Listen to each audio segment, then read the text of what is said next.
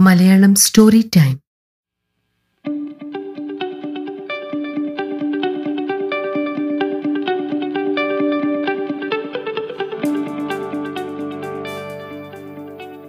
നമസ്കാരം. Malayalam story time പോഡ്കാസ്റ്റിലേക്ക് ഏവർക്കും സ്വാഗതം. ഇന്ന് ഞാൻ അവതരിപ്പിക്കാൻ പോകുന്നത് ശ്രീ രാധാകൃഷ്ണൻ കുന്നുംപുറം രചിച്ച കുഞ്ഞുണ്ണി എന്ന ചെറുകഥയാണ്. കുഞ്ഞുണ്ണി വൈകുന്നേരങ്ങളിൽ കുഞ്ഞുണ്ണി അച്ഛനോടൊപ്പം നടക്കാനിറങ്ങും. അങ്ങനെ ഒരു യാത്രയിലാണ് അച്ഛൻ വിശപ്പിനെക്കുറിച്ച് അവനോട് പറഞ്ഞത്. ലോകത്തെ ഏറ്റവും വലിയ വേദന വിശപ്പാണ് അച്ഛൻ അവനോട് പറഞ്ഞു. എന്നാൽ കുഞ്ഞുണ്ണിക്ക് അത് പെട്ടെന്ന് മനസ്സിലായില്ല.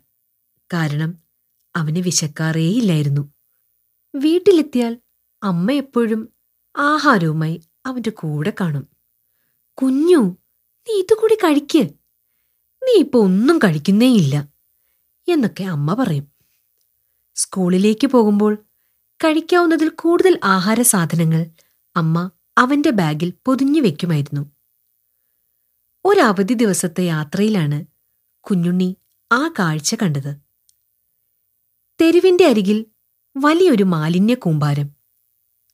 അവൻ അച്ഛനോട് ചോദിച്ചു എങ്ങനെയാണച്ഛാ ഇവിടെ ഇത്രയും മാലിന്യങ്ങൾ കുന്നുകൂടുന്നത്?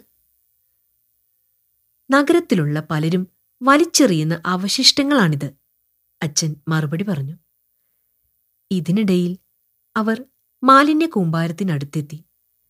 അവിടെ സഹിക്കാനാകാത്ത ദുർഗന്ധമായിരുന്നു.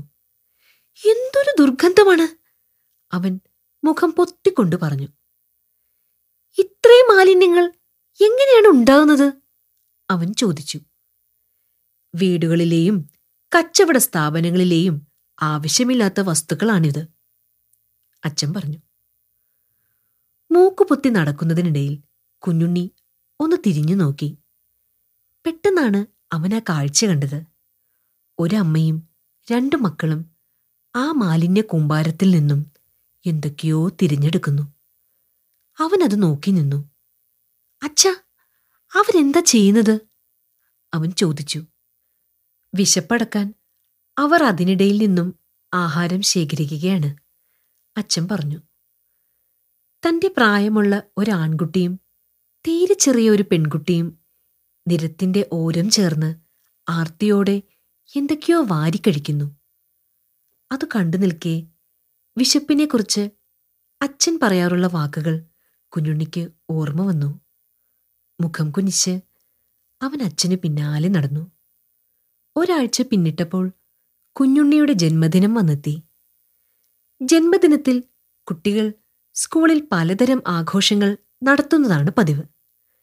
ചിലർ കൂട്ടുകാർക്ക് ചോക്ലേറ്റ് നൽകും. മറ്റു ചിലർ വിവിധ തരം കേക്കുകളുമായാണ് എത്തുന്നത്. പിന്നെ പായസം സമ്മാനങ്ങൾ അങ്ങനെ പലതും പിറന്നാൾ ആഘോഷത്തിന്റെ ഭാഗമാണ്. പിറന്നാൾ സമ്മാനമായി അച്ഛൻ ഇത്തവണ എന്താകും നൽകുന്നതെന്ന് കുഞ്ഞുണ്ണി ചിന്തിച്ചു. എന്തായാലും വസ്ത്രങ്ങൾ ഉറപ്പ്. പിന്നെ നഗരത്തിലെ പ്രധാന ഹോട്ടലിൽ അമ്മയും അച്ഛനുമൊപ്പം രാത്രി ഭക്ഷണവും ഉണ്ടാകും. അമ്പലത്തിൽ നിന്നും വീട്ടിലെത്തിയപ്പോൾ അമ്മ പാൽപ്പായസം ഉണ്ടാക്കിയിട്ടുണ്ട്. പായസം കുടിക്കുന്നതിനിടയിൽ അച്ഛൻ വിളിച്ചു ചോദിച്ചു കുഞ്ഞുണ്ണി പിറന്നാൾ സമ്മാനം എന്താ വേണ്ടത്? അത് പിന്നെ അച്ഛാ ഞാനത് വൈകുന്നേരം പറയാം.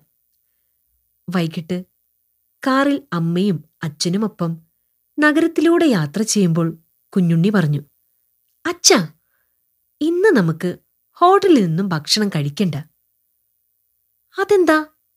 അച്ഛൻ ആകാംക്ഷയോട് ചോദിച്ചു ആ തെരുവിലെ കുട്ടികൾക്ക് ഇന്ന് വാങ്ങി നൽകാം.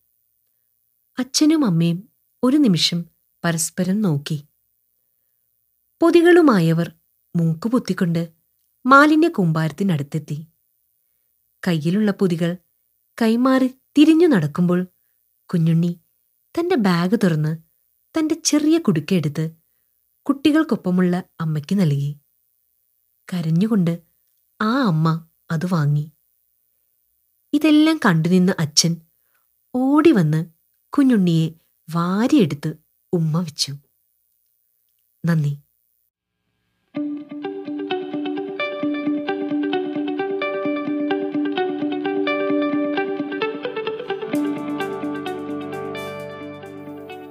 മുത്തശ്ശി കഥകളും നാട്ടുനന്മകളുമൊക്കെ നമ്മളിൽ നിന്നും വളരെ ദൂരെയാണ്.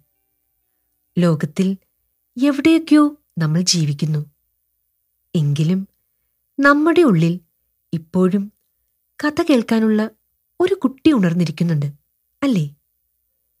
ഉമ്മറക്കോലായിൽ അടുത്തിരുത്തി തലയിൽ തലോടിയും മടിയിൽ കിടത്തി പാട്ടുപാടിയും കഥ പറഞ്ഞുറക്കിയ മുത്തശ്ശിയും വല്യമ്മയും ഒക്കെ ദൂരെയാണ്. കഥ പറയാൻ ദാ ഒരാൾ ഇവിടെയുണ്ട്.